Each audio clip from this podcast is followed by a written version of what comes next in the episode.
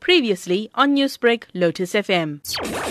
Earlier today, we were approached by demonstrators. More than 150 of them were demonstrating on King Shaka Street. Our offices are located in the corner of King Shaka and Chief Albert Luthuli. And uh, the delegation that then came into the premises of the municipality and uh, asked that uh, all members of staff should vacate the offices without any explanation whether the demonstration was directed at the municipality or not. But uh, clearly, it was not directed at us because we don't have any memorandum. If these protest actions are not municipal or service delivery related, what could be the cause then? One cannot tell, except that over the radio I've heard the leader of the ANC talking about issues that are internal to the ANC, which affect the ANC. This, of course, has forced for the municipal offices to shut down. How will this affect operations within the municipality going forward? Well, it has affected. People are calling. They want to go to the licensing department. One of them had logged a complaint yesterday about his meter not being able to upload when he was trying to, to feed the electricity. There are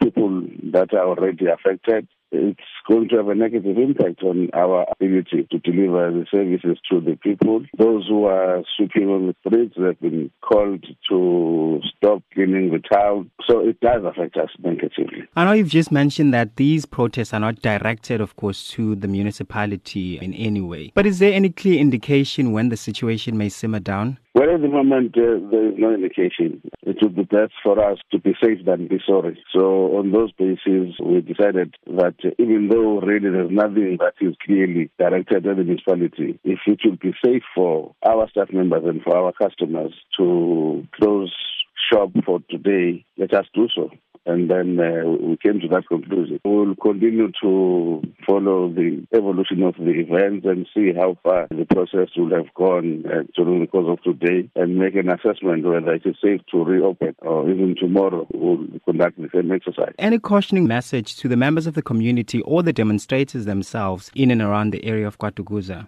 We will uh, advise members of the public that at this stage maybe they shouldn't get to the municipal buildings because one, there's no kind of help that they will get and it might not be safe for them to do so. But obviously we do regret the inconvenience that our closure uh, has caused them as our customers because they really have nothing to do with this protest. Newsbreak, Lotus FM, powered by SABC News.